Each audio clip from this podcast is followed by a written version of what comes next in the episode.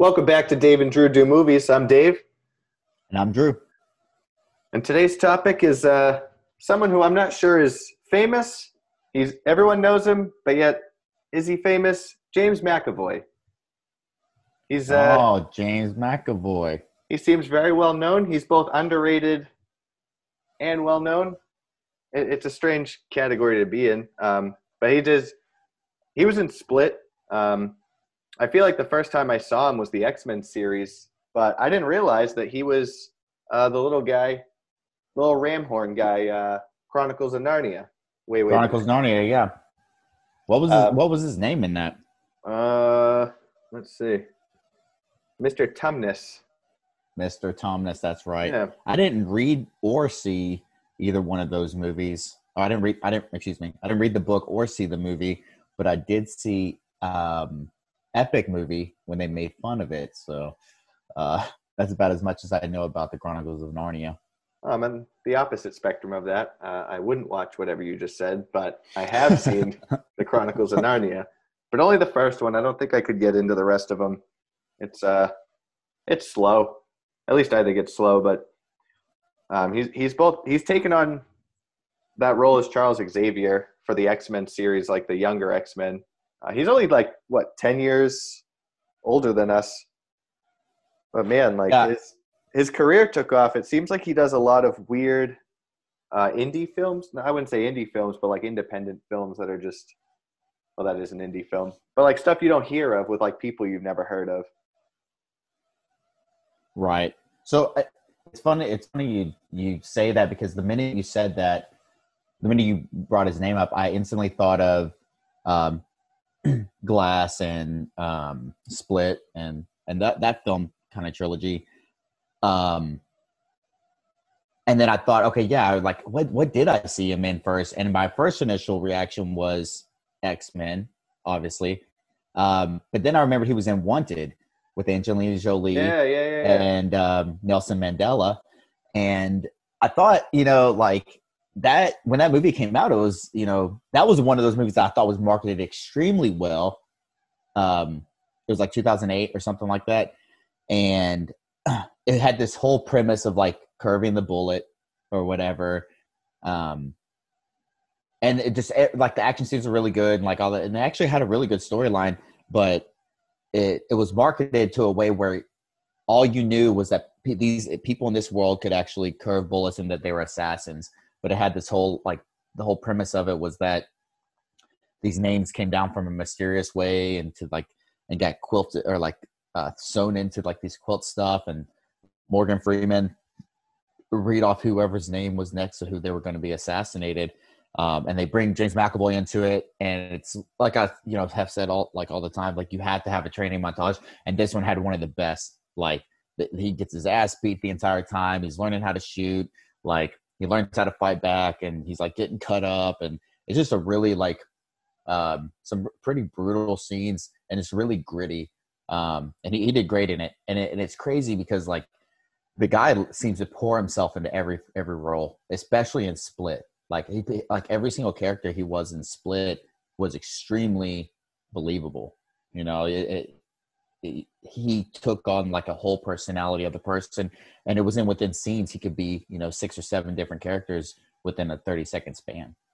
I didn't realize he was in Wanted. For some reason, I get him mixed up with that kid from Jumper, the one with the Scottish accent. Or is it Jumper? No, he was in Jumper. I know you're talking about. I think it's Jamie Bell or something like that. The little tiny Scottish kid. That's who I was thinking was in the movie Wanted. Right. Yeah, I can't remember that kid's name. I think it's something like Jamie Bell. He wasn't in a whole lot, but no, it was definitely James McAvoy, and he was pretty not really known really at that time. I think really the only big thing he did before that was the Chronicles of Narnia. He just kind of came out of nowhere, really, it felt like to me. There was a guy, I just looked this up because I don't remember Wanted. I feel like I remember it, and maybe that's the Morgan Freeman effect, because I thought it was the kid from Jumper, but it's not. They're both Scottish, but there's another guy in there, Terence Stamp, who I always think is, who's that guy? Malcolm McDowell. Oh, the old guy? Yeah, which they're totally different, but they look, I always think of Malcolm McDowell, and he's one of those people, like, he's the same character in every movie he does, or every show that he's in, but he's not that famous, but he's been in a ton of, like, famous stuff. Malcolm McDowell. He was in the Halloween movies. Right. Like the doctor, the psychiatrist. Yeah, he in the newer Halloween, yeah. Oh, is the newer ones? I thought he was in the older ones too. No, he I forget the guy's name who he plays, but he plays like his psychiatrist. It was in the newer ones, the Rob Zombie Halloween movies. Oh man, Samuel L. Jackson was in Jumper. Yeah, dang. Yeah, he was. Because it's weird, like people were saying, because Hayden Christensen was also in it, who played Anakin Skywalker, and they were using these weird things. Yeah, in Jumper, he was like the main character. He was Anakin Skywalker? Yeah, basically. And that's when they had the high ground. And he went ahead and tried it anyway. Then he jumped through the jump. He jumped into the higher ground. And fell in half. It's funny because he got halved in both of those movies, basically. That's a pretty bad case of someone being cut in half. Someone getting halved. But people were saying, oh, it's funny because like in this movie, they were holding these weird, you know, like they ended up being like stun gun pretty much type stuff that prevented them, the jumpers, from being able to jump. And which essentially jumping, if you know, haven't seen Jumper, is just teleporting is really what it was.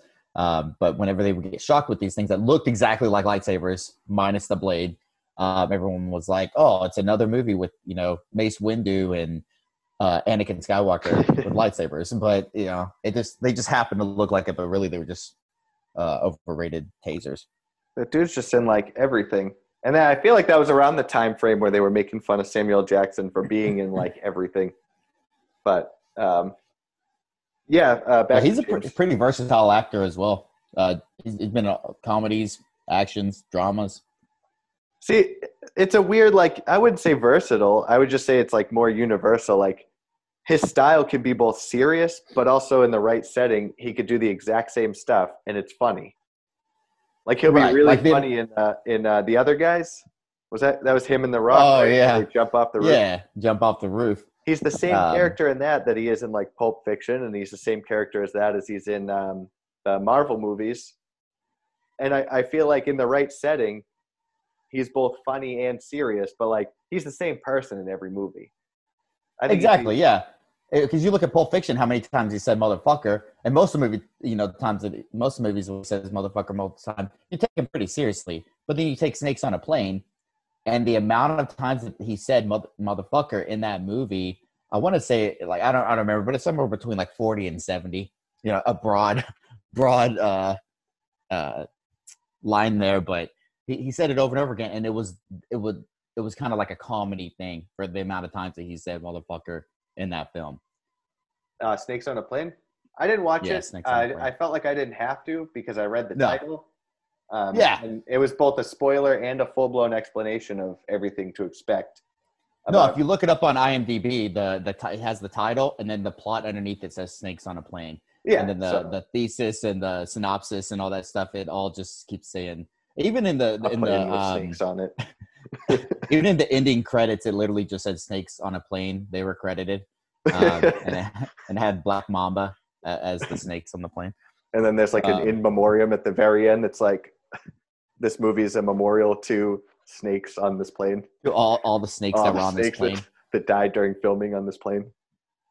Exactly, and those snakes were on their way to the same place that the characters from Lost were on. Did you know? This is weird and off topic. I just found this out today. The Oompa Loompas. No, not the Oompa Loompas.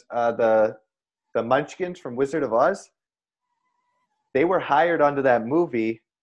And it was like a major break because I guess they were all in Nazi Germany at the time of World War II. And they were about to be like, because they have like physical deformities. Right. They were going to get shipped off to concentration camps and killed. And... Actually, I did know that. That's actually weird that I know that, but I did. I never knew that. I mean, I knew that like they didn't live too long after that movie was made and stuff. But they caught a huge break and all got hired in the role for Wizard of Oz.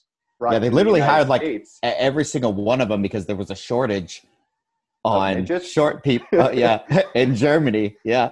They had a hard time finding all of those midgets because there were so many of them had already been shipped off to Boston.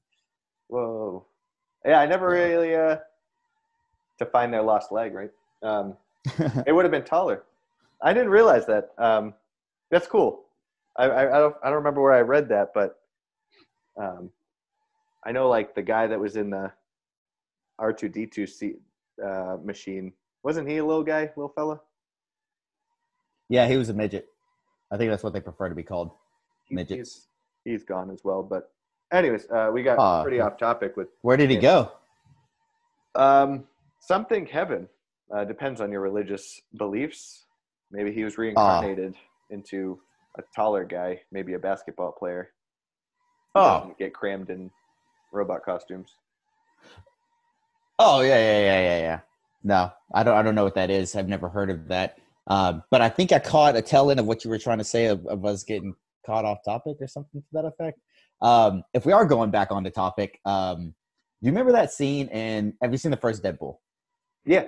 Okay, remember that scene where he like comes to the mansion, the house, right? Yeah, and he's like talking about how, like, oh, it's funny, like it seems like y'all are the only two that's ever here. Whenever whatever. And then I believe it in the second one, they go somewhere, or maybe it was still in the first one. I don't remember, but then he goes back to the mansion. And they open the door. They're all chilling in there. And at first I thought that, okay, they just got like lookalikes, but it turns out it was actually all of the actors. Yeah, in the first one, he's like, it's like Fox couldn't afford any of the other X-Men to be here. Right. And then in the second one, he's talking to the same people, and he's like, seriously? Are you guys the only two that live in this house? And like they show behind him, they're like closing the doors so they won't see him. There's like 15 of them all inside of there. I think it had Jack Heumann in there. As well. Oh, Jack Heumann. Yeah, did they have Wolverine in that scene? I just remember James McAvoy and that chick that plays Jean. I don't know who the new girl is. I forget her name. Oh man. She was in Game of Thrones. Sophia something. Sophia Vergara. No, definitely not. But she was Sophia Turner, that's what it is, yeah. She plays the very, very annoying sister on Game of Thrones, sister to Jon Snow and the daughter of Ned Stark, which I can't remember her name, though, all of a sudden, but I pretty much know everyone else's name. So Dark Phoenix. Trash. Yeah, I didn't even sit through the whole thing, and I just wasn't a fan. I think Apocalypse was good. I really liked Apocalypse. I know a lot of people didn't. I thought it was a great X-Men movie, but I don't know where they went with this one. But it's funny because on the casting roster, the girl who plays Phoenix, or Jean Grey, is like number 5. And the whole movie is about her. So about her, yeah. I guess that's a little foreshadowing as to how you should expect the movie. But I was going to go back to Split because I saw Unbreakable like, I don't know, a million years ago. Probably one of Bruce Willis's few last good movies. And I liked it because I like Samuel Jackson, and I like the idea of like someone who's really obsessed with real life superheroes. And like he's so crazy to the point that he becomes his like villain. And I didn't realize that Split was like a spinoff until I think my brother told me because he's like, yeah, it's like a book series. But it's an M. Night Shyamalan, right? I think he did all three of them. Yeah, it's M. Night Shyamalan, yeah. So I didn't realize that Split was – so I saw Split probably maybe two or three years after it came out. Yeah, and same. Luckily no one had spoiled it for me that it ended up being inside of that universe. But at the very end of Split, when they're going into a diner – and, it's playing on the news about the James McAvoy's character, and everyone's talking about it. And then all of a sudden you see Bruce Willis sitting there in like just a plain outfit, and he's like drinking some coffee, and like some people are talking, and then like he answers their question that he wasn't even part of their conversation. They're talking to each other, and then he answers it, and they like, oh, he's a fucking old guy talking to me. So they get up and like leave. But I'm like, oh my God, dude, like that's his character from Unbreakable. That's Bruce Willis from Unbreakable. And I was like, it's in the same fucking universe. So then I started doing research and I'm like, yeah, they already have plans for the new movie, Glass and this and that. And I can't tell you the last time I was so excited to see a movie as I was whenever I heard about Glass, because I loved Unbreakable. I loved Split before I even knew it was in that universe. So the minute I found out it was that, I instantly put that connection. I was like, okay, wow. M. Night Shyamalan's been putting out shit for the past like 10 years. And he drops like this like banger on us. And then I was like, Glass is going to be phenomenal. And I thought the movie was great all the way to the last like 25% of the film. And the way they ended it just really, really got under my skin, to be honest. They didn't do any of those characters justice by the end of the movie. It was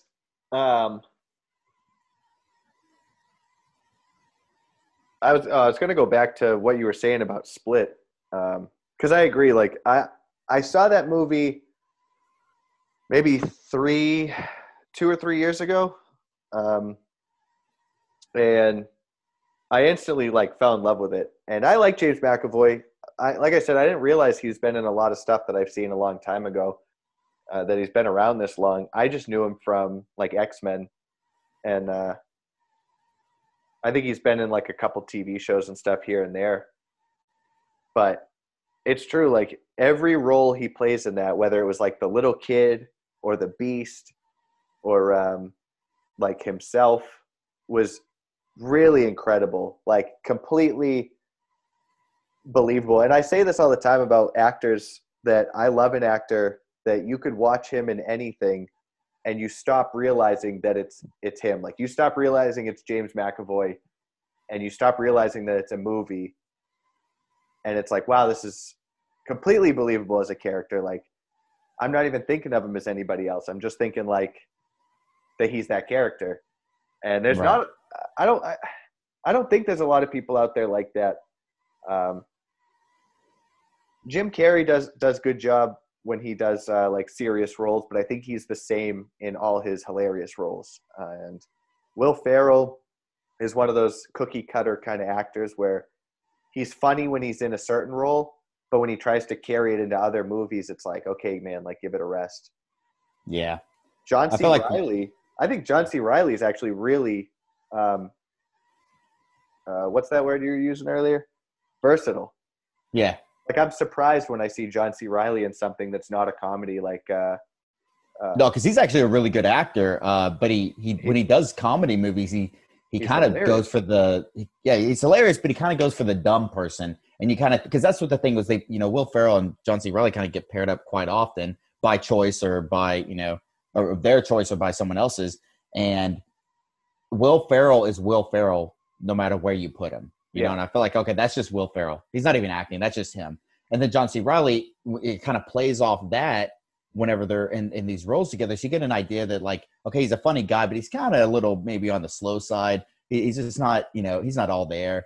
And he has this kind of goofy voice that kind of makes him sound like that too. But if you look at some of the, like, especially like when he plays like characters that's, just like a side character and it's not him trying to be funny or whatever, he's actually a really good actor. Like he played in Gangs of New York, which I know we've talked about before, and I know you haven't seen it, but he plays like a constable, right? Who's like a crooked constable, and you actually, you talk about those movies where like the person's so evil or the person's just such an asshole, you hate them, but that's the goal, is you're supposed to hate them, Whereas you might see a villain in a movie and they're just like, okay, yeah, he's a bad guy, but I don't really care for him either way. Well, this one, he's like not even a main villain or anything like that. He's just a fucking jerk. And you're just like, man, I can't wait for this guy to get murdered, because he's just an asshole.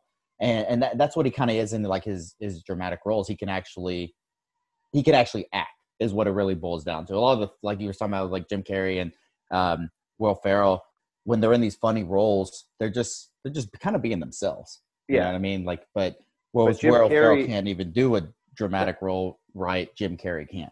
Don't get me wrong. I love Will Ferrell. I love all his movies. I'll watch all his movies every time they come out. I know you're not like the biggest fan, but like Jim Carrey, I'm a huge fan. I love all his funny movies. I like Dumb and Dumber. I didn't care for the other two, with the one without him or the newest one where he's like 90 years old. But he's a really strange guy when it comes to his roles. I know he like shuts out the world and becomes that character 24/7 until the movie production is done. And like everyone thinks it's like the weirdest thing. Like he shows up to Oscar parties and all kinds of stuff and he's still in that character. And they're like, what are you doing? You know, but when he does serious roles for like scary movies or like the number 23, I think he does a really good role of like kind of taking himself out of being the funny guy and actually being like kind of a psychopath. And I know he's talked about like he has him and crap, I can't even what the hell's his name? But now I gotta look this up. It's gonna bother me. While you're looking that up, I'm going to agree with you on that. I had, but just partially because I haven't watched a lot of his more dramatic roles because I look at him as being a comedic person. But when he played in Man on the Moon, you know, the Andy Kaufman story, that is, you know, it was sold as, hey, this is a comedy and there's a lot of comedic scenes in it. But it ends up actually being more of a drama because it's not just how funny, you know, Andy Kaufman was, but his, you know, actual life and the shit, you know, the things that he actually went through and him getting the disease and dying and stuff like that. And so there was a lot of dramatic roles in that, or a lot of, dramatic scenes in that. And he plays them really well, you know, and he like fully immersed himself into that role. And from what I've read is that like, it kind of messed him up ever since then. And he, you know, he's kind of went back and forth on this like weird, crazy, hey, what the hell happened to Jim Carrey type thing. And a lot of it was, you know, kind of blamed on that role that he played as Andy Kaufman. I was going to say Robin Williams. I think between him and Robin Williams, they have a really like dark past. They're both like really mentally kind of messed up. And I think they're able to access that dark part of their lives and like gain a new role. Cause Robin Williams, like he's always been funny. He's been the child guy. Like he was in Jack. You remember that movie? Yep. Where he has like the disease where he's getting really old really fast. That movie's hilarious with Bill Cosby before he drugs all the kids. Reverse Benjamin Button disease. Oh yeah, reverse Benjamin Buttons. Benjamin got buttoned part 2. Yeah, he got buttoned a few times. The squeakquel. But he does a really good job as like a really serious, crazy person. Like aside from kids movies, aside from Patch Adams, he goes into like 1 Hour Photo or Final Cut or, what's that one with, Insomnia? Without, I've not seen any of his dramatic roles. No. Oh man, you're missing out. I think it's going to change your whole opinion on him. I probably need to, because I know you know my opinion of him. Al Pacino? Nope. Albert Pacino, have not seen that one. Man, Dunkachino. He's that's a Jack and Jill reference. Yeah, that's gross. Duncan Chino. Gross. But that was probably one of the first movies that I saw Robin Williams as like a serious character, and was like, wow, this completely changes like everything I could have thought of. And I think he did like a really amazing job, and I wanted to see more. And speaking on people that, why can't you see more? I don't like to talk about it. It's still pretty fresh wounds. Oh, yeah. I forgot about that. You know, it's weird. You said earlier, like villains in movies, like people that you just hate, but you like hate the person. Jesse Eisenberg, I feel like he's a huge piece of crap in everything he does. Like he's an asshole or he's Superman.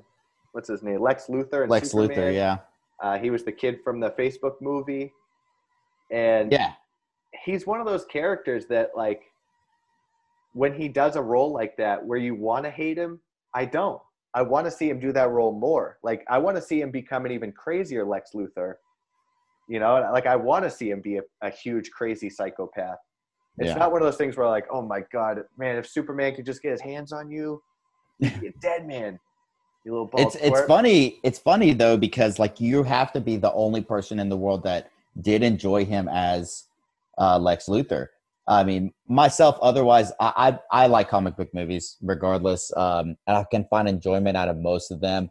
I did not like Batman versus Superman, But the one thing that I did like was his role on it, because, I mean, you just because every time anybody's ever played him or anytime they've ever been written, he's a bald, serious businessman, whatever. It doesn't always have to be that way. You can do a new take on it. You look at the different ways that Joker's been being played by multiple different actors. Everyone has their own take. And I think every single one is accurate because there's more than one Joker, and it's been played off that way. But different, when you're trying to make it realistic, make it realistic, and make it different. There's nothing wrong with being different as long as it's done well. They messed up everything else about that movie except for Jesse Eisenberg's portrayal as Lex Luthor in that. And that's everyone says differently than that. Everyone says Jesse Eisenberg completely destroyed Lex Luthor's role in that movie. As a comic book fan, especially as like a Batman and DC comic book fan, if you've ever seen The Dark Knight Returns Part 1 and 2 or Under the animated ones, right? Yeah. Under the Red Hood, you get to know that side of Batman where he's old, he's beaten and disgruntled, yeah. He's angry, yeah. Like he's absolutely done with the world. He's in so deep that he's almost becoming what the Joker always said he would. You live long enough to you either die a hero or you live long enough to see yourself become a villain. Yeah. And that's essentially like he starts to become a little more, a little less nice, and the Batman versus Superman Batman starts becoming that older, disgruntled Batman where you see like Jason Todd's old Robin suit messed up with the spray paint on it from the Joker. And, right. But they also kind of show you the background of Batman where he's a detective first. He was always like Detective Comics. He was a detective, and that's why he's always one step ahead of everybody. Doesn't matter if they have superpowers. Doesn't matter if they could beat him with one punch. He's always one step ahead of them. And so the debate of Batman and Superman that goes forever, I think neither of them would win. I don't think either of them would ever kill each other. Yeah. If that's the real question. Batman's too smart. And that's what I was saying. Like just, don't get me wrong, Ben Affleck's portrayal and the way that they wrote Batman, I liked that older Batman. The Dark Knight. I liked that. I never liked Superman ever, but I didn't feel like the chemistry was there between the two characters. That's why it didn't work for me. I didn't care his portrayal alone. I didn't care for the Superman's past. I love Henry Cavill's Man of Steel.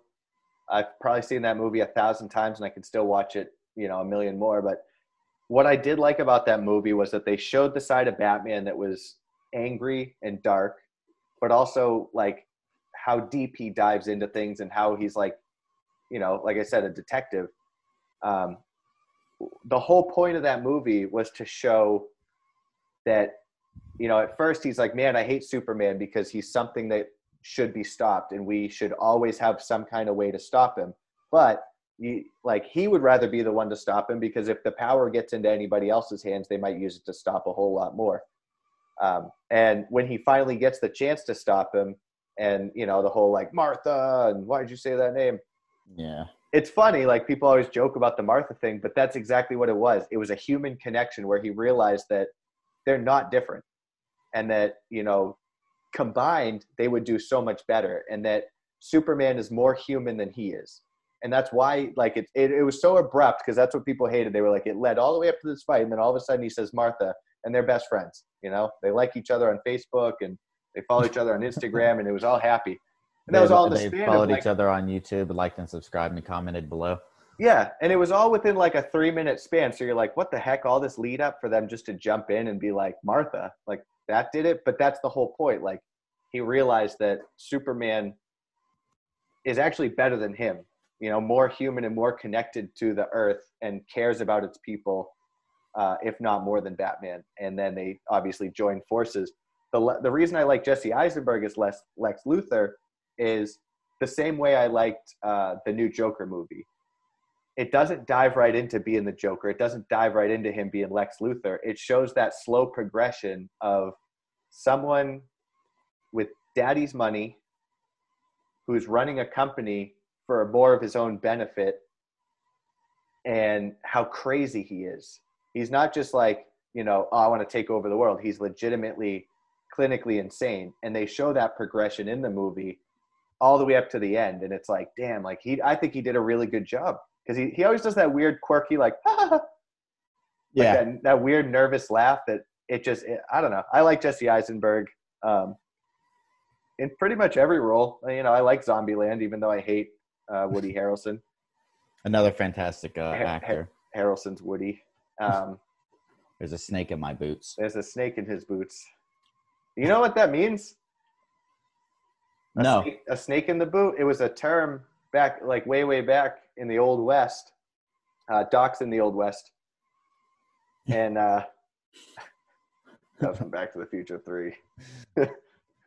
No, wait, that was Back to the Future 2. At the very end, when he's like, Doc's alive, he's in the Old West. And then they make the third movie. But a snake in the boot was a term for like a drunk.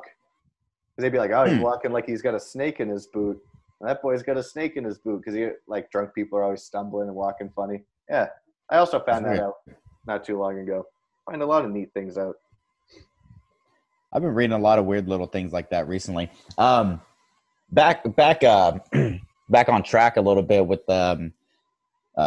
James Macaroni. We didn't even mention the fact that he was in the new It. James McEnroe. He was in. Yeah, James McEnroe. He was Bill Dunborough.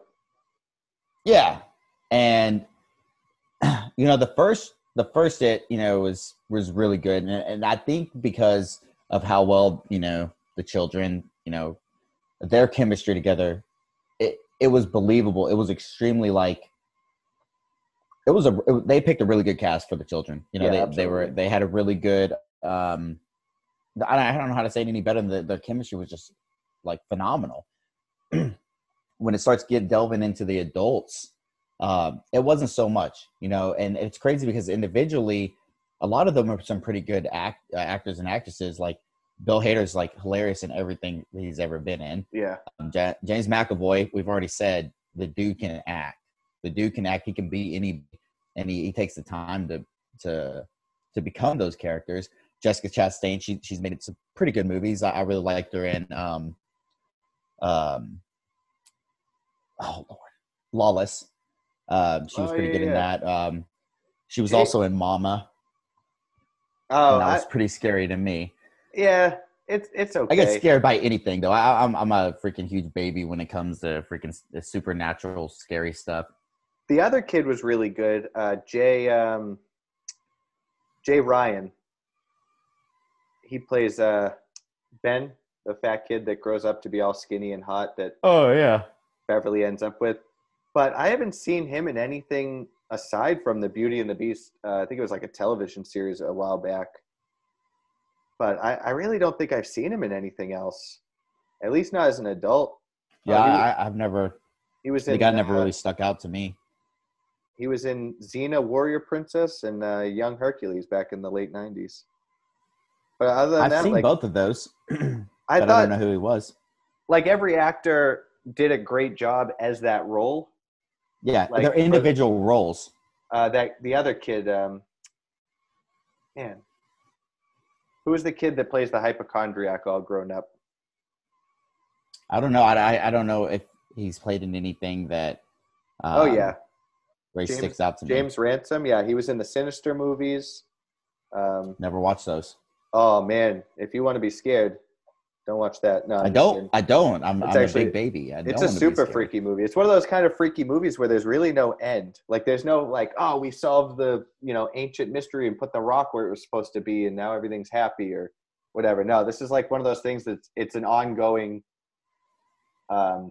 like sinister being that can never be killed. So like, there's no stopping it. And all the movies don't have like a, oh, good, they saved the day kind of thing. They end the same way they started, and it's awesome. That just sounds terrifying. I think that's all I saw. I mean, I swear he was in something as a kid. This James Ransom guy? Yeah. It says, so I'm seeing here that it says he was an Inside Man, and I really enjoyed that movie. Clive Owen, Jodie Foster, and Denzel Washington. Like, that was a really good movie to me. But I can't think of who he played in that movie. He must have been like a super side character because I've probably watched that movie at least 20, 30 times, and I just can't pick him out. I'm sure if I went back now, I'd be like, oh, hey, it's that guy. It's that guy.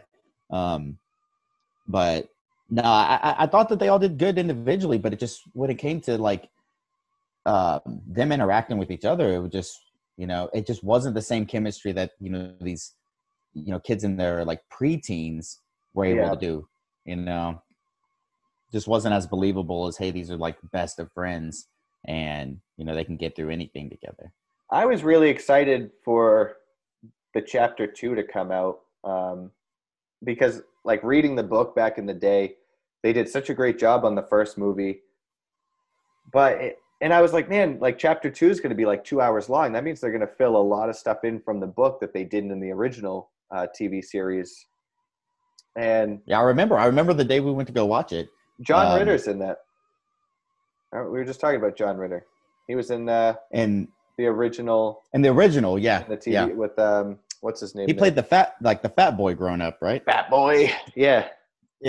But and so is Seth Green was in the original one too as Richie. Seth Green, he. But, I keep getting a thing on YouTube. Keep trying to get me to watch Party Monster with him and Macaulay Culkin. And I have not seen that movie probably in like 20 years. And I don't know if anyone's ever seen it. And I don't quite remember the premise of it. I just remember it being an extremely weird movie. I've never even heard of it. I was thinking Idle Hands because that was one that we were talking about the other day that I've never seen it. And I love Seth Green. And I had the kid from Final Destination, the original Final Destination. Yeah. Yep. The one that has the premonition. And Jessica Alba. Oh, man, who doesn't want Jessica Alba? Back when she was a household name. Still is in this household. But, yeah, no, so at Chapter 2, I was like, man, there's going to be so much good stuff. Like, they picked an all-star cast, especially with James McAvoy. I was really excited about that. And Bill Hader.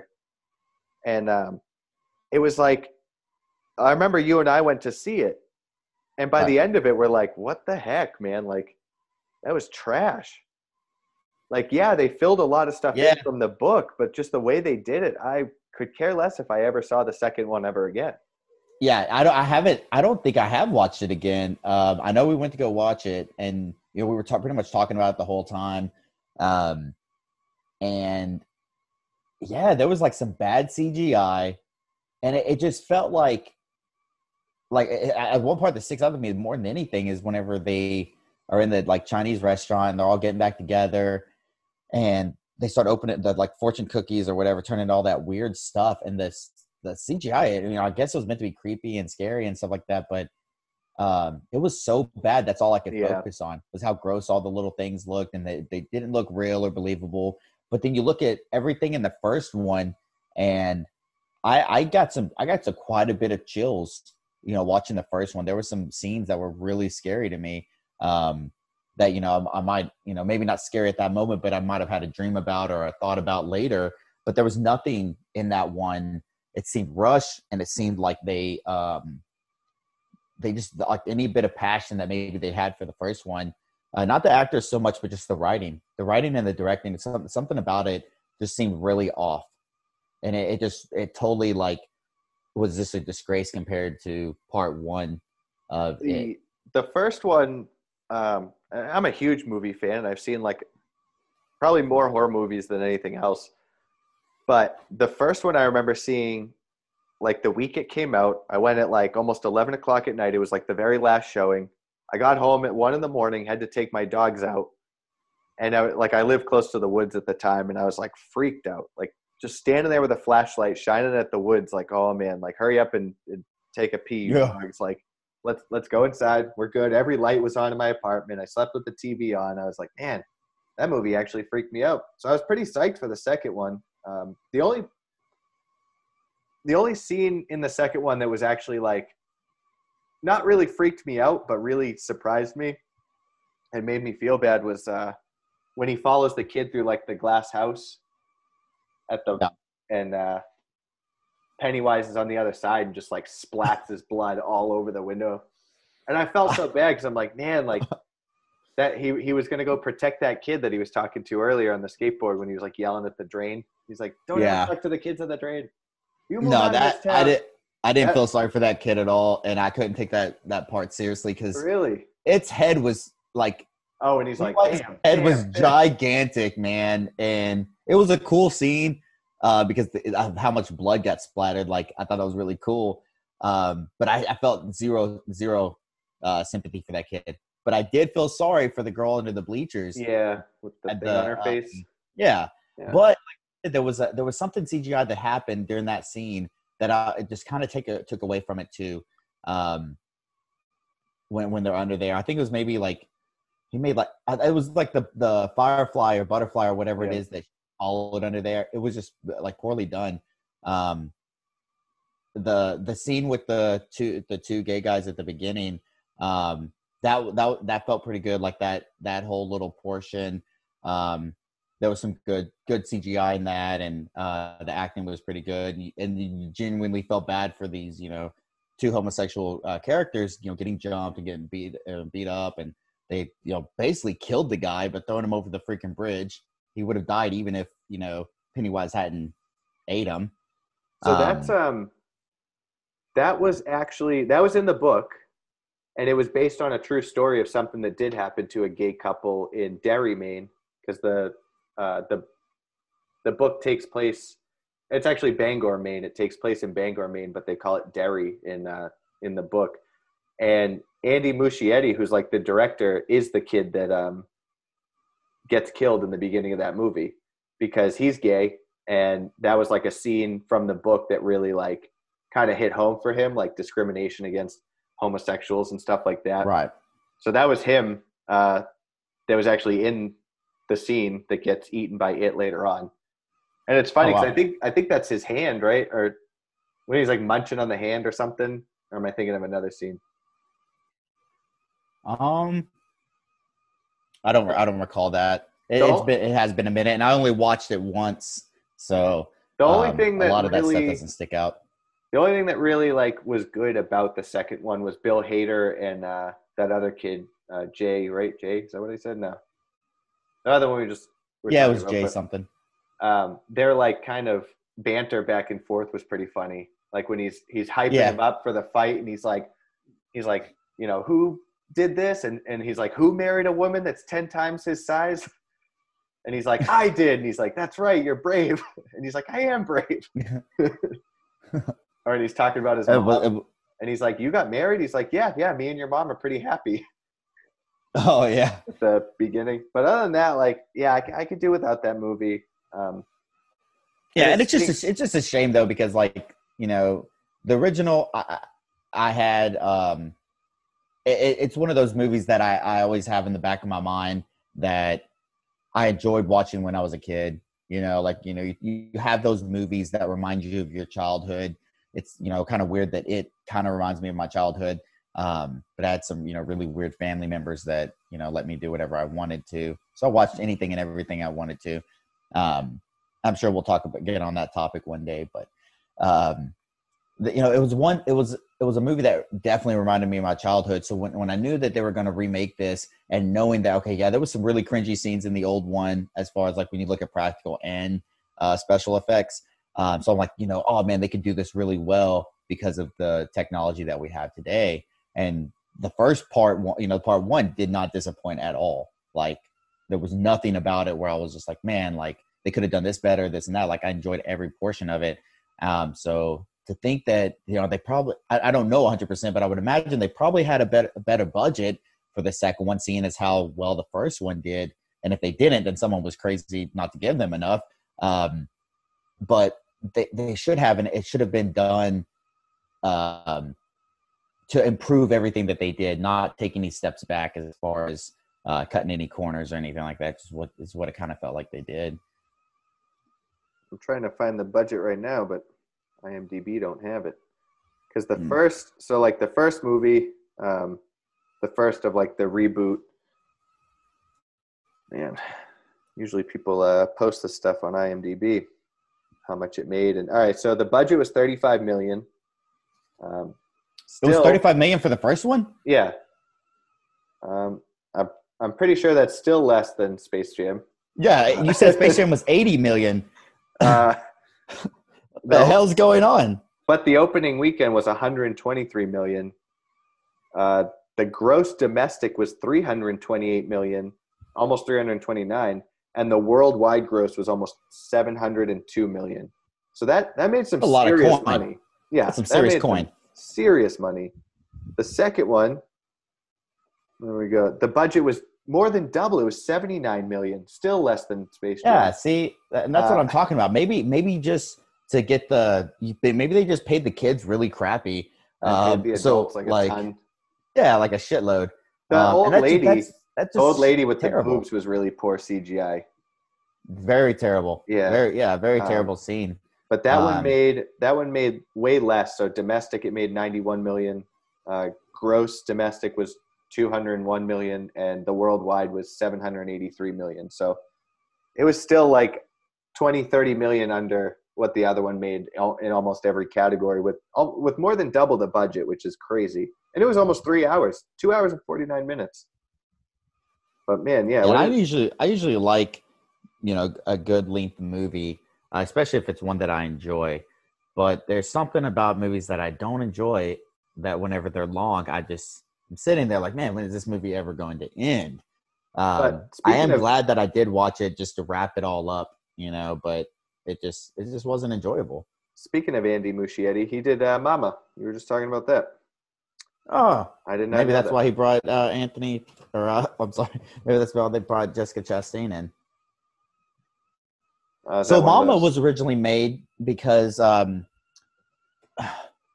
there was a short scene, someone made like a little, I think it was in Spanish or Portuguese or something like that. Like a little, maybe like a 2 or 3 minute little promo video for it. And I think it was Guillermo del Toro who saw it and was like, hey, like, this is a really good premise. We need to make this into an actual full-length movie. And like I said, I enjoyed the movie, and I was legitimately scared. It had some bad CGI, don't get me wrong. But when it comes to me and scary movies, it doesn't take much. It doesn't take much. If it's a dead person that comes back alive, or especially a dead woman or a dead child, oh, no, that's a wrap. So I get scared pretty freaking easily when it comes to stuff like that. But I enjoy the premise, these kids that are raised by this ghost and they're like feral and they're trying to learn how to live again, but they can't let go of the fact that they're, by someone who they knew as being their mother. That to me was just a sad story. And I kind of got immersed into, feeling sorry for these kids because one of them wants to just, hey, I want to live a normal life. But the younger one just can't let go of their mother. And to my knowledge that she never lets go. No, boy, does she not let go. Spoilers in that. But if you're listening to this, you're going to be spoiled from everything out there. So I'm not going to do the classic spoiler alert because it's too late for that. Yeah, no holds barred. No holds barbells. Barbered. No haircuts either. It was James McAvoy, huh? Benicio del Toro. Just a good actor. Is that no? Who'd you say? Guillermo del Toro. He made Pan's Labyrinth, and the one with David Bowie. Nope, that's just Labyrinth. Okay, Pan's Labyrinth, which is it was all in Spanish. Well, and I wish I could tell you what that movie's about, but isn't it like some girls like dream world? Basically, but it's not really dreams. It's like real stuff. Was it like Sucker Punch? No, not quite. Not really. Like I think everything that's going on to it is like real stuff, but it only comes out like whenever no one else is around. And there's some really creepy, goofy like little characters in it. But what the scene that sticks out to me is like there's like a military group that comes out at the beginning. This will kind of made me like get into it. Start off. It's like in the first 15 minutes, if I remember correctly. It's been a while since I've seen it, but he lines the people up, and I guess someone did something messed up. So the main guy, he's yelling at him, this and that. Next thing you know, he takes a freaking bottle, bashes it over the dude's head, and it like the bottle breaks in half. And he takes the sharp end, and he just starts stabbing it into the guy's head, and it's just like gruesome and gory and bloody. And it at that moment, it felt like, oh man, this is kind of like a like Quentin Tarantino, like excessive gore and all this other stuff type thing. But then it had some like really weird aspects to it. And I just remember really enjoying it. But I was probably like, I want to say I was like 13 or 14 when I first saw this movie. So that's why I can't remember a whole lot about what the actual movie's about. I just remember really enjoying it whenever I actually did watch it. But yeah, no, he's made a handful of films. Pacific Rim. I used to call it Pacific Rim Job, and Hellboy. You used to. You know, basically stuff like that. Hey. Ew. I like the Hellboy. I wish that was a better reboot with that kid. No, I say kid, but he's like 60. The dude from Stranger Things. And it was bad. I know you said you haven't seen that one. I like the original Hellboy. I thought it was a pretty good movie. Was that Ron Perlman? Yeah, that was Ron Perlman in the original. Perl Ronman. That guy just looks like he was meant to be ugly as fuck. Yeah, he looks like a cat, man. He has like a cat face or some shit. Like he has this very protruding upper lip. I think the first time I ever saw him was in like I think it was like the second Blade, or maybe it was Blade Trinity. I don't remember. It was one of the Blade movies. One of those. Yeah, and he just looks weird from the get go, and that's the kind of the reason why I never watched Sons of Anarchy, because I just couldn't take him seriously. Like I think of him as like being those like and kind of comic booky kind of movies. You know, it was in Blade. This dude, he's one of those people that I swear he has been the sidekick in everything under the sun. Donald Legu, is that his name? He was in like he was in The Patriot, Ghost Rider. He was in that show Gotham. He plays Gordon's like partner. Was he in Blade? He was in Blade. Yeah, he's like a redhead. See the orange redhead. He was also in Ghost Rider. He was the sidekick, kind of, not really sidekick, but he was like Nicolas Cage's best friend. Yeah, he was in Sons of Anarchy. Weird enough, because so is Pon Rohrmann. But what the heck? Yeah, it's funny you say side character, because or sidekick, because he is kind of always like the main character's like best friend, or like he was in the movie Zodiac. He was Mark Ruffalo's partner, and then he was in a show. He was in Gotham. He was That's what I said. Yeah, he was. Yeah, I didn't hear that. My bad. Did I call it Gotham? Maybe I called it something different. But he was Grounded for Life. He was on the show Grounded for Life forever, and then all of a sudden I see him pop up in so many shows and movies, but he's never like he's always the bridesmaid, never the bride, never the Princess Bride, because he wasn't in that. Never the Prince Albert in a can. Yeah, it's very like he. When I think of like characters who are always, you know, second, or like actors, he definitely comes to mind. Like, you know, I think about like all these different, and you see him in all these different things. And I think the first thing I ever saw him in probably was the original Blade, and he was kind of like the comic relief a little bit in that, yeah, because he was like the main villain's like friend. And I remember like he makes him, you know, like cut his hand off and crap, and he's like, oh no, like, and he's like, oh, you'll get a new one, and he gets this nasty, bloody, limpy hand back in return, and he's just like, oh man, like, you know, just kind of making jokes about it and in a weird way. And I really enjoyed the Blade movies, to be honest. I mean, those were fantastic. Yeah, and it's like you know, I heard Wesley Snipes kind of a dirtbag and doesn't know how to pay taxes and, you know, whatever, but you know, those are like some of the I remember watching. Oh man, I remember there was a movie I had on VHS, and it might have been The Wedding Singer, and there was like the preview for it. And I remember seeing the preview for it all the freaking time, way before I ever saw it. And I was like, man, I can't wait till this movie comes out. Back whenever you actually would watch a movie and it's like, come to a theater near you. And yeah, you weren't going to sit there like, and fast forward for like 20 minutes. Too much work. So you'd watch every single preview at the beginning of that VHS. Preview. And there was another movie on there that it always...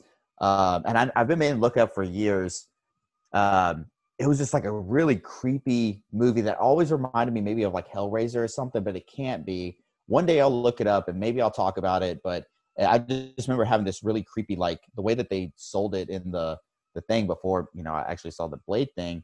It has this guy who I don't even know what I'm talking about, because I honestly don't know anything about it. And it might just be a memory, and the movie might not even exist. But I'll look it up, and then I'll tell you about it one day. But it's just... I just got like this really creepy vibe from the preview, and my brain thinks it automatically connects it to Hellraiser, but I know that it's not Hellraiser. Kind of like that conversation we had the other day with like Pumpkinhead versus that other movie. Yeah. It's like it's like you know in your mind that it is that. Night of the Scarecrow. Yeah. Right, and it ends up not being that. But your brain tricks you into thinking that your Morgan Freeman effect, you know? It's the, ice cold Modelo effect. But it's weird. Like, I never knew that redheaded guy's name, Dolan or whatever, until I just looked it up now. But I've literally seen him in like probably 15, 16 other things. Like enough to be like, I know who that guy is. And he's in he's just doing so much stuff. But who else? There's another guy that's like that. He's always like some kind of gangster. He's fat with like really long curly hair. I think he was in Too Fast, Too Furious. Was the first time I ever saw him. He was the dude that they put the rat bucket on his stomach and like. Oh yeah, because he was also in Michael Blue Dark Knight. Jr. I think. Yep, he was in not Dark Knight, but he was in Batman Begins. Batman Begins. 30 Days. He was in Batman Begins. Oh, he was. He was like a crooked cop. He's always some crooked something. Oh, he was in The Mandalorian. Not the effect, but the show. Oh. Yeah. But it's like, I always see him in something, and he's the same character. He's some kind of dirtbag, like dirty cop, or works for like gangsters or mobsters or something. He was in Sons of Anarchy. He's been in episodes of Law and Order, but like, he's just another guy that I wouldn't have known his name until I looked it up right now. And I've seen him in so many things. And I want to talk about a character that, or you know, seeing someone recognizable, and you see him in all these different things. There's a guy. Okay, his name is Noel Guglielmi or something like that. He always plays a gangster in every movie, and his name is always Hector. He's this Hispanic dude, and he has played Hector. I think it was a total of like 17 or 21 times or something to that effect. He was in one of the Fast and the Furious movies as Hector. You know what I'm talking about? Yeah. He was in he was in Bruce Almighty as the same character. He also was in Training Day during the whole like, you know, getting your shit pushed in essay scene. And it's just like, man, like why does this guy keep getting cast as the same generic Hispanic cholo basically character, you know? And it's just funny to me because like you see him all the freaking time, and his name's always Hector in all those movies. Oh, he came back as Hector in Fast and the Furious 7. That's exciting. Yeah, that's pretty cool. But yeah, no, I knew exactly who that was once I saw his face. That's weird. Yeah, he does. You're right. It's like the other guy from Grounded for Life, the brother. He's like kind of Italian looking. Let's see. Grounded. You gotta look his name up real quick. Kevin Corrigan. He's he was in Pineapple Express. He was in The Departed. Yeah. I loved him in Pineapple Express because he's like always wearing like these sweaters, and the other he's like a hitman or whatever, and the other dude is playing the hitman is just like, he's like, man, you getting soft. He's like, you used to be ruthless, you know, all this other stuff, and he's just like this. Hitman who's basically kind of just like phasing out and doesn't really want to do that stuff. He was in, I feel like he played something in like he was in Dazed and Confused. Dazed and Confused. That I was like, man, there's something in like the 80s or something that he played in. wait I know who you're thinking of. Damn it. Oh man, he's the dude. He was from like Adam Goldberg, who's funny enough the writer of the Goldbergs, but he's the guy. Way. Yeah, it's like has to do with his life. That guy. Oh, you're always talking about that character. Yeah. Yeah, he's the like writer and producer of the show, but it's like based on his life. But yeah, Adam Goldberg. He's another one that's always in like really awkward, creepy roles. But I think he was in Friends too. Oh, he was in Zodiac. Man, everybody's been in the seven degrees of Zodiac. That's what they call that. And that's how you know that everyone has some kind of tie. Was he on Psych too?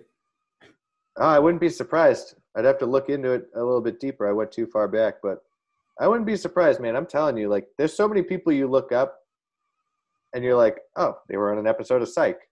And it's one of those shows that I only know like two other people in the world that know it, and I'm both of them. Yeah, yeah. It's like you and then the fake you. Both of y'all watch that. Because I've never seen it. I know you've tried to show it to me and try to get me into it, but yeah, it's hilarious. I just can't get into it because I refuse to watch it. So it makes it impossible. It's a fantastic show. But I think about, we're talking about James McAvoy, and there, like, honestly, like, he's been in a lot of films, and he, especially like maybe in the past 10 years, I feel like he's, kind of really been out there more. But really, it's only a handful of films that I've actually watched, actually enjoyed. But his acting is so impactful that he sticks out as a great actor to me. You have people that you've seen in so many freaking movies. I know you don't care for Bruce Willis, but Bruce Willis has probably been in upwards of 70, 80 films. When you take into consideration what he's been doing for the past 20 years, a lot of these like direct video on demand kind of movies. And yes, he has some good roles, and he's has some memorable characters. But not every movie that Bruce Willis has been in has been a great movie. Like, he hasn't made a great movie in a very, very long time. But he's everybody, like, when you say Bruce Willis, majority of everyone knows who you're talking about. And I feel like a lot of people know who James McAvoy is. They might not know his name, but they definitely recognize his face, which is surprising because like he has had just a handful of impactful roles. And over like pretty much just the past, 10 years, I would say is really like your meat of, his more important roles, especially as playing Charles Xavier, because in X-Men First Class, I really enjoyed that film because you get to, first off, I like origin movies. Especially when they're done correctly.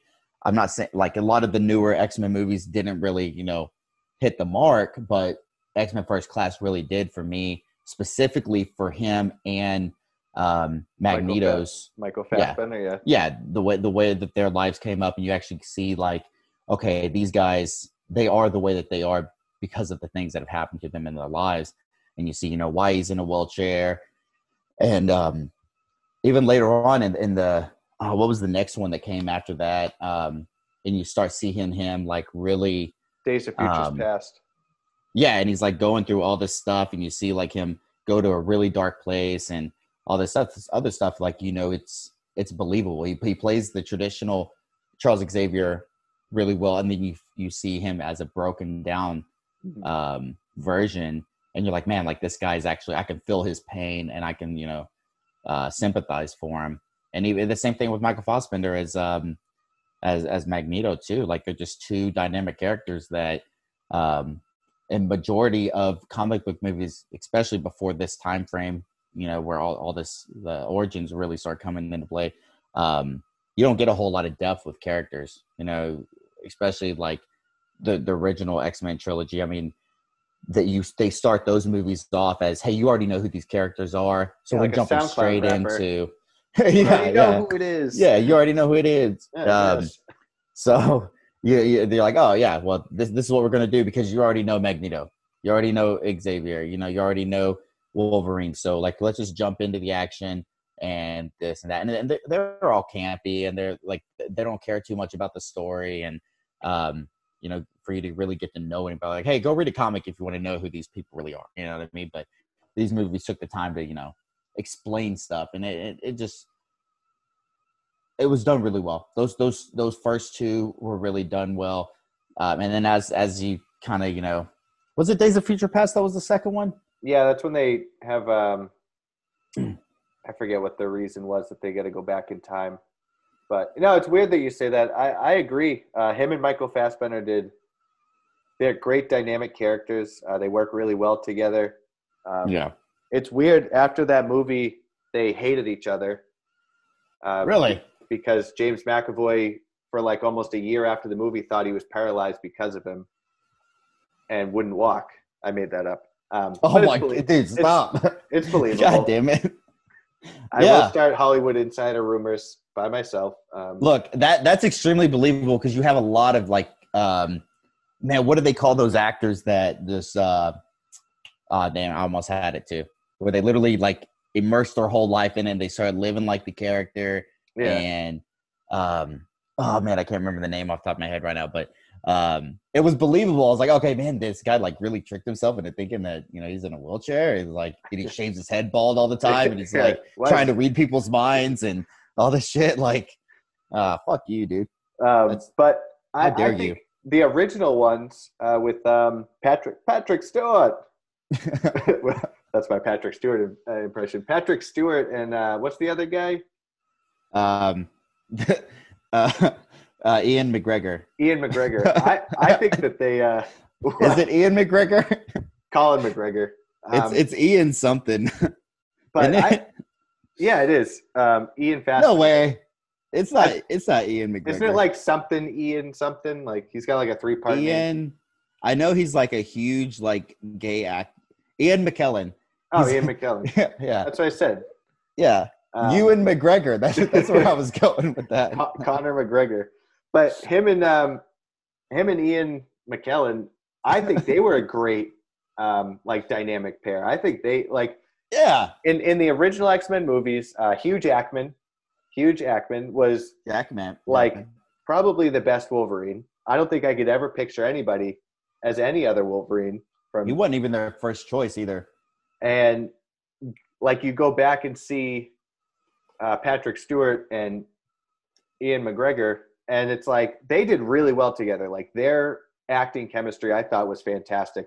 In a world where maybe the movie didn't immerse me into the storyline, their characters as like, you know, used to be friends and now they're enemies was very believable. Like I could believe that in a real world, if I met them in real life, that they were the same way. You know, like they used to be really good friends and now they hate each other. Right. And when I think of Magneto and Professor Xavier, I think of Ian McKellen and Patrick Stewart. Those are the first like mental images I have in my mind when I think of those two characters. Yeah. So that, I mean, even though it was, you know, some campy and some kind of ridiculous stuff that was happening in these movies, but I mean, they're comic book movies. So that, I mean, honestly, you can do whatever you want. You know what I mean? Like you can make them however. And I enjoyed those movies even, you know, growing up. And I still will pretty much watch any comic book movie and get a little bit of enjoyment out of them, minus, I don't know, like Elektra and Daredevil with the Daredevil. Batfleck. No, he's definitely a better Batfleck than he is a Daredevil. He definitely is, yeah. Which, speaking of Batman, I'm really looking forward to the one with the one that just got Edward Cullen. With Edward Cullen in it. Robert Pattinson, the one that just got pushed back like a whole nother year because he's crying about COVID. That's cool. Oh, thank God I can wait. And you know, he just played in a movie, Tenet, the Tenet. I watched that recently in theaters, and I have not watched a movie in theaters since, God, I don't remember how long, but I went like a couple weekends ago. And since we saw It Chapter 2. Yeah. No, I did watch because I went to go see Terminator Dark Fate. Oh, and the Chucky movie, right? You went and saw I did watch the Chucky movie, but I think the last movie I saw was Terminator Dark Fate in Virginia. Yeah, so so I went and watched this movie, and I had no idea what the movie was about. For some reason, I tricked myself. I went with a friend, and I kind of tricked myself into thinking it was like a horror movie. I don't know what. I didn't do any research on the film whatsoever, and I went in and I'm like, man, I'm like waiting, like there's like a some weird stuff going on with some bullets and stuff, and I'm like, this kind of seems like maybe like a little time traveling or something. And I'm like, when does the horror movie portion start? So I'm like waiting like 30 minutes in. I'm still like, man, I'm just not scared. I don't know what's going on. This isn't scary at all. It's like the Wiggles. This isn't scary. Yeah, and I'm thinking Alvin like the Chipmunks. Yeah, exactly. Man, this just isn't scary at all. I'm just like sitting there like, okay, the tenant, it must be like they're in this apartment and like their landlord is like, you know, going to kill them, or maybe the tenant's going to kill the landlord. I don't know. But it was like an action movie, and I'm like, God, like something's got to happen here. And there's like all this dramatic music and there's a lot of action. And about halfway through the movie, Robert Pattinson comes in. I'm like, what the hell? What's Robert Pattinson doing in this film? And he was actually really good. It ended up being, they kept saying it wasn't time travel or whatever. Like, it's just them going in reverse. And it had like a weird premise, but I really enjoyed the action scenes and I really enjoyed like everything about the movie. But there was something so familiar about the movie the entire time. I'm like, what is this? What is this movie? Like, have I seen a preview for it? Or what is it that this movie's remind me of? And then at the end, it's like, bam, made by Christopher Nolan. And I'm like, wow. I'm like, oh. I was like, it reminds me of Inception. Like, just that weird stuff that can happen with world and stuff like that. And I instantly was like, oh, it's Christopher Nolan? Oh, I love the movie. The movie was amazing. You know, like, it just, but it's like, I enjoyed the movie while it was going on, but Robert Pattinson, like, I hadn't seen him in much other than getting killed 30 minutes, this 30-minute portion that he was in Harry Potter, and, you know, he gets killed in that, and then in the Twilight movies that my ex made me sit through, you know, every single one of them. On two separate occasions, I had to sit through the entire set of movies, and I'm, that's all I know. Like, I see Robert Pattinson's face. I'm like, bam, that's, you know, Edward Cullen. That's all he is. That's all he'll ever be. But then I saw him in this. I'm like, okay, you know, it was pretty good. And then he's been getting a lot of praise for that, like, Lighthouse movie.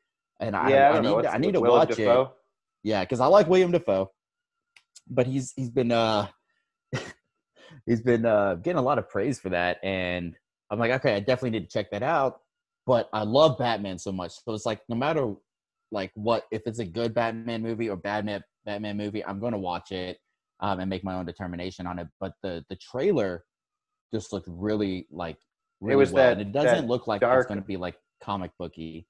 It was taken back to the original, like, dark, ominous Detective Comics, like Detective Batman, and that I like that. I'm excited to see that because that's probably my favorite thing about Batman is not the cool gadgets, not the. It's like he does so much research. And I like that part of him. He was in that movie. Robert Pattinson was in The Devil All the Time, a new Netflix movie with Tom Holland and Bill Skarsgård. It's got a ton of people in that movie. And it's freaking awesome. Like, I absolutely love that movie. I think I watched it maybe a week after it showed up on Netflix. And I've been telling everybody I know, like, to watch that. If you like Lawless or Highwaymen or... Public Enemy, like that old, like, kind of 40s, 50s style movie. It's like that, and it's got a great storyline. I mean, my only complaint is Bill Skarsgård's in it in the beginning, and his southern accent is the worst, like, fake. I don't even know what he was trying to sound like. It sounds like he has a mouthful of, like he glued his teeth shut, and he's trying to talk with bubble gum on his glued teeth, like. It was just it. I could do without his southern accent, but the rest of the movie, I would go back and watch that movie 100 times over. I thought it was fantastic, and yeah, that's. I mean, I haven't seen Robert Pattinson in anything except for the Harry Potter movie where he gets got, and yeah, he gets got. I never saw the Twilight movies. I had no interest. I have heard the books are really good. I've heard the books are a lot better. I can't read. And more like gender neutral. I think the movies are more swayed towards like 15-year-old girls. Yeah. So I will tell you this, okay? Like I'm not a Twilight fan by a long shot. The first one is really hard to get through. There's some decent scenes and stuff like that, but it's just a straight up love story, and it's kind of mushy and gross. And the second one's kind of boring. The third one gets a little bit better, but the last two really. Have a pretty decent story and have a lot of action. Like, there's a lot of fight scenes and stuff like that. And it actually turns into not so much a love story anymore as much as it is. I mean, it's still a love story, but it's so much as this is what I'm willing to do. And this is how far I'm willing to go for someone that I love. And instead of it just being like, oh, I found this person and now we're going to live happily ever after, because we all know that that's not true. You know what I mean? I mean, it's far from fairy tale. Oddly enough, Dakota Fanning, I think, was in one of those, right? Or two of those, a few of those movies. She was in like the three of them, 3 or 4. And I know how far you've mentioned you would go to marry Dakota Fanning. So that's a weird coincidence. Very, very weird coincidence, yeah. Dakota Fanning has to be our age, right? Like, she has to be. Like, I still picture her as being, like, from Cat in the Hat, being, like, 6 or 7 years old, because she's so small and she looks so young. But she has to be approaching 30 years old, right? Like, she was, and I think she still looks the same to this day. She was born in 94. She almost looks like Kristen Stewart nowadays. So she's like 26. Yeah, she's almost 27. Gross, she'll be 27 in February. So that's pretty close. Yeah, that's coming up on almost 30. So what I just said wasn't creepy. Thank God. Yeah, no, not at all. Yeah. Man. If she was still like, you know, but it's crazy, like, you know, a little off topic, or extremely off topic by this point, but James McAvoy. You see characters, you see these characters in movies, and they kind of they never grow up, especially with child actors. You imagine them as, no one wants to think of crackhead Macaulay Culkin. You think of Home Alone Macaulay Culkin, or The Good Son, or whatever that movie was called. And they're just forever implemented, like forever children inside of our minds. You know what I mean? Like, I always remember Steve Martin having white hair. Yeah. Even in like the 70s, he still had white hair, from my understanding. Leslie Nelson has had white hair since like the 50s. Yep. You know, and I'm just like, you know, you see these characters and that's who they are forever. You know, and it's like, you know, with her, like, you know, I saw her whenever she was like super young, man. Like, I mean, super young, playing in movies, and was a good actor back then. And it's kind of seemed like she's gotten worse over the years, which is like kind of not what's supposed to happen. Was she better? Was she in Hide and Seek? Yeah, with Robert De Niro. Robert De Niro, yeah. Okay. Yeah, and she was really young in that. Yeah, really young. And was she in Signs, or was that a different girl? I never saw Signs. I'm not a big Alien fan. I don't care much for like alien based movies. But it had a twist. Was it M. Night Shyamalan? Yeah, it was. Then I'll go back and watch it. Yeah, and it has the hair lip reminder of what could have been. Yeah, it has the drunk anti-Semitist Mel Gibson in it too. So hey, Mad Max. Yeah. Everybody's favorite. Everybody's favorite Mad Max. Racist. Jesus hating. Yeah. Jew hating Mel Gibson. Yeah. But yeah, so that's what I'm saying, man. Like, you think about it, like those people just never grow up, and they're never anybody else. You know, like Adam Sandler, I still think of like Billy Madison and man, what's that other movie that's exactly like Billy Madison, but Happy Gilmore? No, not Happy Gilmore. Back to School with Rodney Dangerfield. Well, I mean, the thing with Adam Sandler is it's so hard to distinguish his movies, because he's literally the same character almost in every single movie minus one, Uncut Gems. Yeah, and that's like the best role ever. And I've had a few like Uncut Gem moments, like hanging out with people that are like have that personality, and it's not like, and that's really what it boils down to, is the dude, he has an addiction. You know what I mean? I didn't even realize he had the gambling addiction till like maybe like 75% of the way through the movie. I was like, oh shit, like that's his problem. Because I kept thinking, I was like, man, why does he owe all these people money, this and that? And then it's all of a sudden like when he gets that stone and he gets that money, or he gives that guy the freaking opal or whatever, and he gets that money, he's like instantly like, yeah, like we can put this money down. We can make a lot of money. We're going to do a lot of good things. And you just see like the gears in his brain just working and the craziness developing in his eyes. And you're like, wow, this guy literally had a way to fix his whole life, and everything would have been fine, but he just could not stop, you know? Yeah. And I hadn't been around a whole bunch of people with like gambling addictions or anything like that, but it just goes to show that like addiction is addiction. Like regardless if it's gambling, alcohol, drugs, they get this like where their whole life is, you know, built towards it. And the way he portrayed that in the film was just, I mean, it was just like spot on. Like I got chills and I got anxious and I got mad at him. Yeah. I was getting pissed off at him the whole time. Like, bro, like fix your fucking life. Like, come on, you can do it. But when you think about it, like the people who have these addictions, they just can't, you know what I mean? And they just fuck themselves over.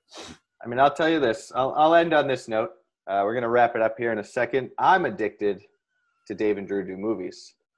And if you're listening to this on Spotify, thank you very much.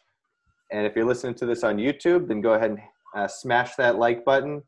Do whatever you got to do to that bell icon and hit subscribe. And stay tuned for more upcoming episodes. But this has been Dave and Drew Do Movies, and I'm Dave. And I'm Drew.